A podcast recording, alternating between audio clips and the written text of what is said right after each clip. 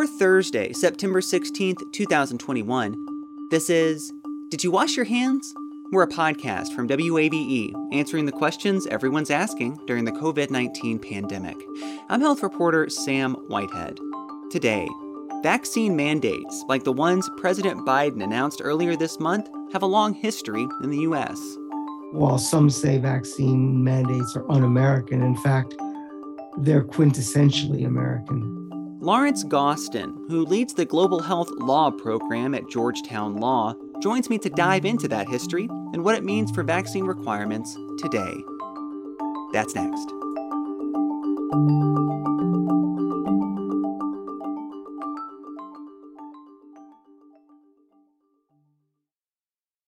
At a time when information continues to come at us faster and faster, sometimes you need to hit pause and rewind. NPR's Throughline takes you back in time to the source of the news stories filling your feed. Find NPR's Throughline wherever you get your podcasts. You love free, and at Ameris Bank, so do we. That's why we're proud to offer worry free, hassle free Ameris Bank free checking. Manage your money your way with convenient access to digital, mobile, and telephone banking, all with no monthly service fee or minimum balance requirements. At Ameris Bank, we're with you. For more information or to open an account, visit our local bankers in person or online at amerisbank.com slash free checking. Other fees such as overdraft fees may apply. Ameris Bank, member FDIC, equal housing lender. Ever wondered where to find the best dumplings in town? Curious about Atlanta's obsession with lemon pepper? Join us on Savory Stories, a new podcast as we uncover the untold tales behind Atlanta's culinary scene. From the roots of your favorite dishes to the creators that bring them to life, we're diving deep into the heart of the city's food culture. Listen to Savory Stories at wabe.org slash podcasts or wherever you listen to podcasts. WABE. President Biden's recently announced vaccine mandates stand on solid legal ground, argues Lawrence Gostin, who directs the O'Neill Institute for National and Global Health Law at Georgetown Law. He says there's a long history of vaccine mandates in the U.S., and he's with me now to look at that history and how it brings us to where we are today. Lawrence, thanks for talking with me. Sure. I want to start by kind of looking at the history here. When was it that we first started to see any kind of vaccine mandate here in the US? And, and do we know how that was received at the time? We've had vaccine mandates uh, in the United States virtually um, since the scientific concept of vaccines was first promoted by Edward Jenner. And so by the late 1800s, um, we were already seeing vaccine mandates in the United States. And by 1905, the United States Supreme Court actually upheld the constitutionality of a vaccine mandate. The early vaccine mandates were principally of for smallpox, because that was really the first operational vaccine, and it was also a scourge um, throughout the United States and the world. And since that time, you know, we've had vaccine mandates um, in a whole variety of settings.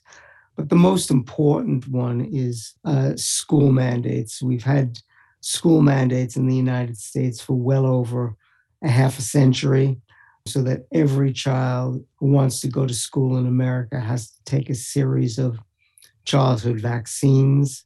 The uh, Supreme Court in 1944 upheld vaccine mandates uh, for uh, school entry. And so we're we've got a situation where while some say vaccine mandates are un-American, in fact, they're quintessentially American. And I want to go back to this case that you referred to in the early 1900s. Um, this was a case that I believe played out in the state of Massachusetts. Can you tell me what actually happened there? Yes. The city of Cambridge in Massachusetts required all Cambridge residents uh, to be vaccinated for smallpox. Jacobson um, complained against that, brought a lawsuit. It went all the way up to the Supreme Court. And the court upheld the municipal and state police powers, as we call them, um, which are kind of plenary public health powers, and said that vaccines are fully within the power of the state to mandate, and that um, so long as um, needed medical exemptions were granted, cities and states throughout America um, had the power um, to uh, require vaccinations.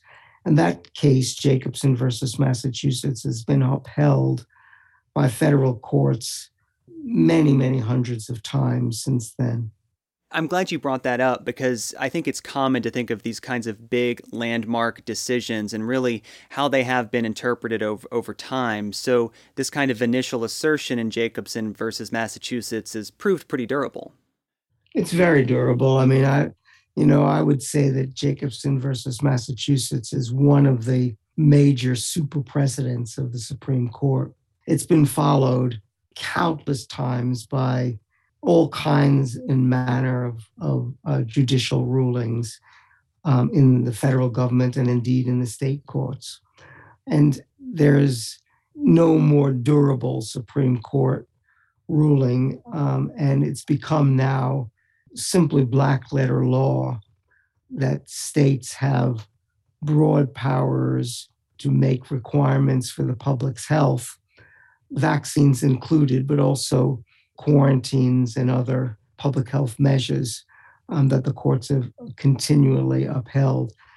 And the Jacobson court also said that judges should be deferential um, to the decisions of public health agencies on vaccine mandates. And you mentioned another case uh, later on involving vaccination requirements for schools. Go into that one for me if you could. Yeah, I mean, as I've said, you know, more than a half a century, uh, the United States has required a whole series of vaccines as a condition of school entry. Um, you can't go into a classroom unless you've had these vaccines. And that, of course, was challenged in the Supreme Court. The courts upheld it um, as they would under the Jacobson ruling. Um, and ever since, you know, literally every state in the union, 50 states, require a whole series of childhood vaccinations as a condition of going to school. That's worked extraordinarily well to uh, increase our childhood vaccination rates against things like measles, mumps, and rubella, and uh, chickenpox and other kinds of childhood ailments. So much so that you know most of these childhood diseases are eliminated. You know, parents forget um, that their kids used to suffer from these horrible childhood conditions, and we don't see them anymore because of the scientific miracle of vaccines. CDC called um, vaccinations the greatest achievement of the 20th century we live in a time now where there are um, certain kinds of exemptions, and these differ really from state to state to vaccine requirements. How did exemptions come about?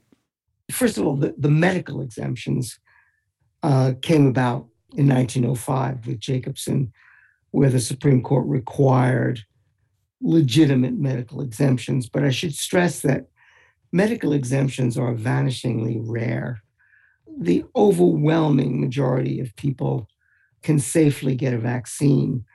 You know, and even immunocompromised people who may not mount a robust immune response, they can still get the vaccine safely and they don't get a medical exemption.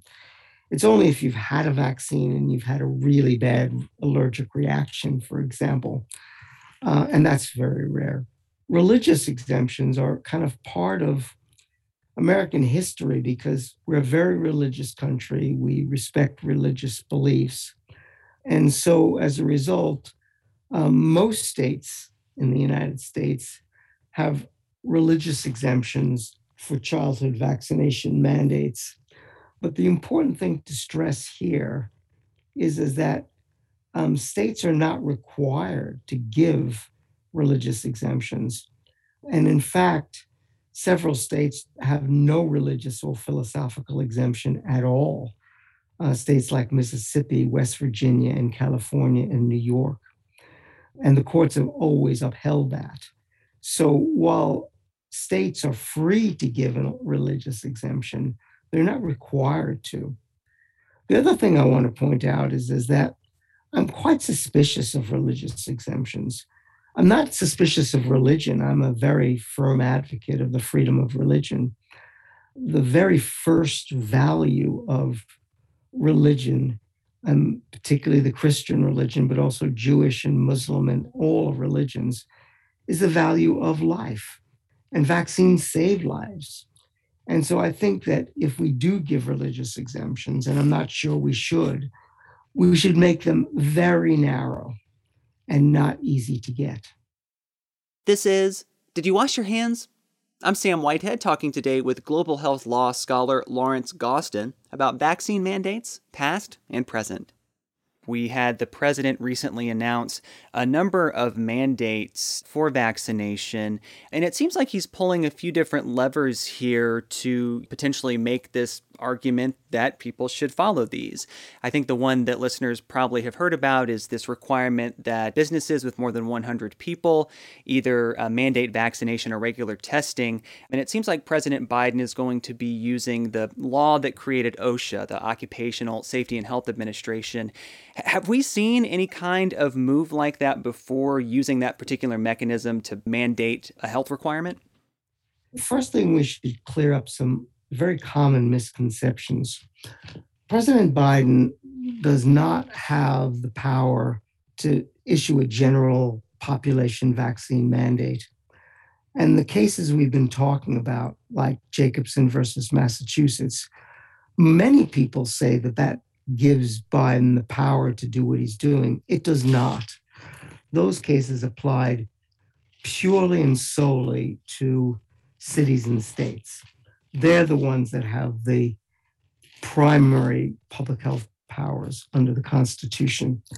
But Biden has cleverly used a number of legal tools, discrete legal tools, um, that put him on rock solid legal ground in relation to his mandates.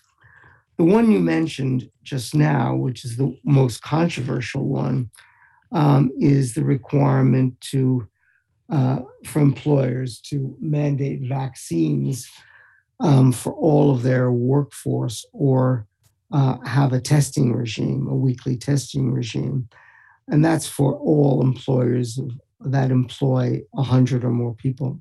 The, the Republican Party and many Republican officials um, have argued that you know this is an overreach, that it's authoritarian, but the truth is, is it's not, not at all um, an overreach.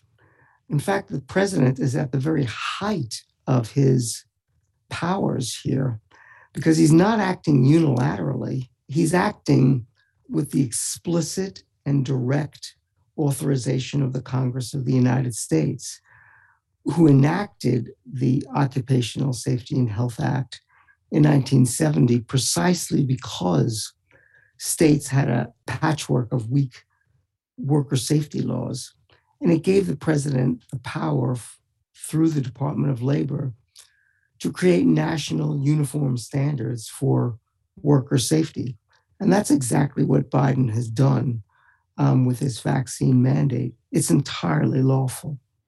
I've seen comparisons to, say, OSHA regulating other kinds of safety practices in the workplace. Are those fair kind of analogies? You know, saying OSHA says I have to wear steel toed boots, you know, for, for example. But so OSHA can also say, you know, I have to get a vaccine. Absolutely, they can. Some people have said, well, you know, getting a vaccine is different. But the truth is, is that the risk of getting a potentially deadly infectious disease is at least, if not greater, than the risk of a workplace injury.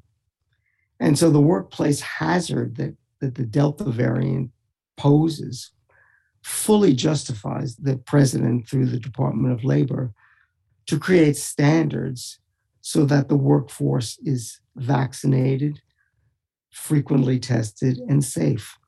And the vast majority of employees want to have confidence that their workplace is safe as it can be and that requires a large number of people being vaccinated.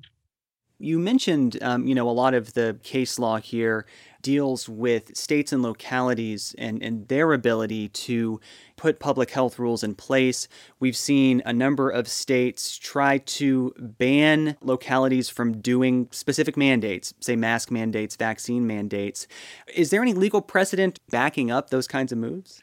No, you know, I've I've worked in, in public health for over 30 years, and I've seen many instances where states fail to take important and decisive action for public health. But I've never seen a state actually affirmatively block cities and schools and businesses from taking necessary action to keep their um, constituents safe. It's, in my mind, a complete breach of the public trust for an elected official to take an affirmative step that actually makes it impossible to require a vaccine or to require somebody to wear a mask. And those laws are pretty much legal, though. But the beauty of the Biden order is, is that it overrides these state laws because federal rules preempt state laws. And so these laws might just melt away, at least in the workplace. We've seen threats from uh, leaders of a number of states, including here in Georgia. These are mainly Republicans, saying that they will challenge some of Biden's mandates in court. Do you have a sense that any of these legal challenges to these mandates are, are going to be successful? And, and are there some uh, that might be more successful than others? Well, you know, Biden had two additional things apart from the large business mandate. One was requiring it of the entire federal workforce. It's absolutely um, entitled to do that. Um, he's the head of a federal workforce. He can create health and safety conditions for federal workers the same way that any business could do it for their workers. Um, and the courts have upheld these kinds of things before. Um, Biden's already required masks uh, in indoor um, federal buildings, so uh, he's on he's on solid ground there. Um, as far, far as hospitals are concerned in all healthcare settings, Biden's using something the Supreme Court has upheld, which is basically conditional spending. So healthcare facilities they have a choice. They can either take um, federal Medicaid dollars or Medicare dollars and, and require vaccines, or they can refuse that assistance and not require the vaccines. But I think so long as the amount of money that Biden is withholding is not overwhelming and, in effect, coercive, courts will uphold it. And on the business mandates, that's where most of the lawsuits are taking place now. I've explained why I think those lawsuits should fail but I should say this it's extraordinarily conservative judiciary. And you can never predict what these judges, many of whom were appointed by President Trump, will do. But if they abide by the rule of law, they will uphold them. And if any judge were to temporarily or permanently block the Biden order and micromanage public health decisions, they would have the lives of probably thousands, if not tens of thousands of people on their hands. Um, because we're now in a crisis with the Delta variant, people coming back from work. COVID will spread throughout the workplace. We need everybody to be vaccinated. And we don't have time to delay or deliberate. We need to do it now.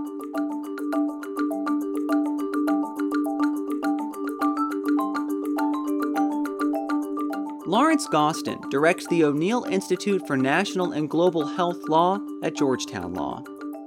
Did You Wash Your Hands? is a production of 90.1 WABE Atlanta, where ATL meets NPR. WABE's managing editor is Alex Helmick. Scott Woelfel is Chief Content Officer.